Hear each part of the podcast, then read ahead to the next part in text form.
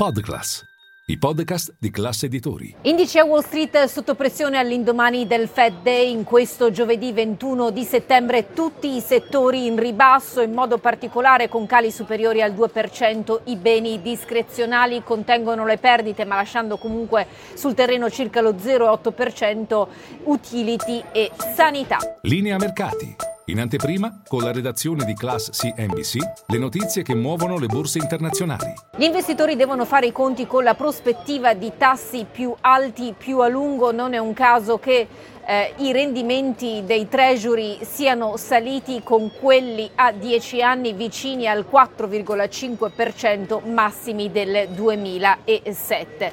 Il tutto mentre appunto gli investitori fanno i conti con le indicazioni giunte dalla banca centrale statunitense. Secondo Richard Ferguson, ex vicepresidente della banca centrale eh, americana guidata da Jerome Powell, è possibile che i tassi debbano salire di un altro paio di volte, qualcosa che il mercato di sicuro non ha messo in conto. Quanto alle storie aziendali, eh, volta c'è una novità nel comparto dei media finisce almeno sulla carta l'era di Rupert Murdoch perché il 92enne eh, Tycon da 70 anni lascia la presidenza dei CDA sia di News Corp sia di Fox, lasciando sostanzialmente la guida dei due gruppi al figlio più grande Lachlan, anche se ci sono degli osservatori che sostengono che comunque eh, Rupert sarà eh, coinvolto nelle attività delle due società. Invece Cisco oggi ha annunciato la sua più grande acquisizione di sempre, compra la società di cybersicurezza Splunk per 28 miliardi di dollari. Il titolo eh, della società che offre attrezzature di rete soffre, mentre quello della azienda comprata vola di oltre il 20%. Eh, di fatto Cisco cerca di diversificarsi oltre le attrezzature di rete, dunque l'hardware, puntando a software, cybersicurezza alimentata dall'intelligenza artificiale.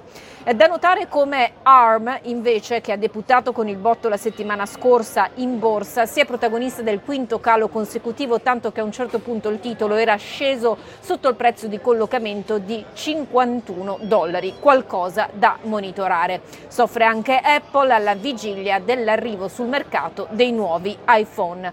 Per quanto riguarda il fronte politico, fari puntati oggi su Washington, dove è tornato il presidente ucraino eh, Zelensky, prima tappa al Congresso, poi per la prima volta al Pentagono e successivamente di nuovo alla Casa Bianca.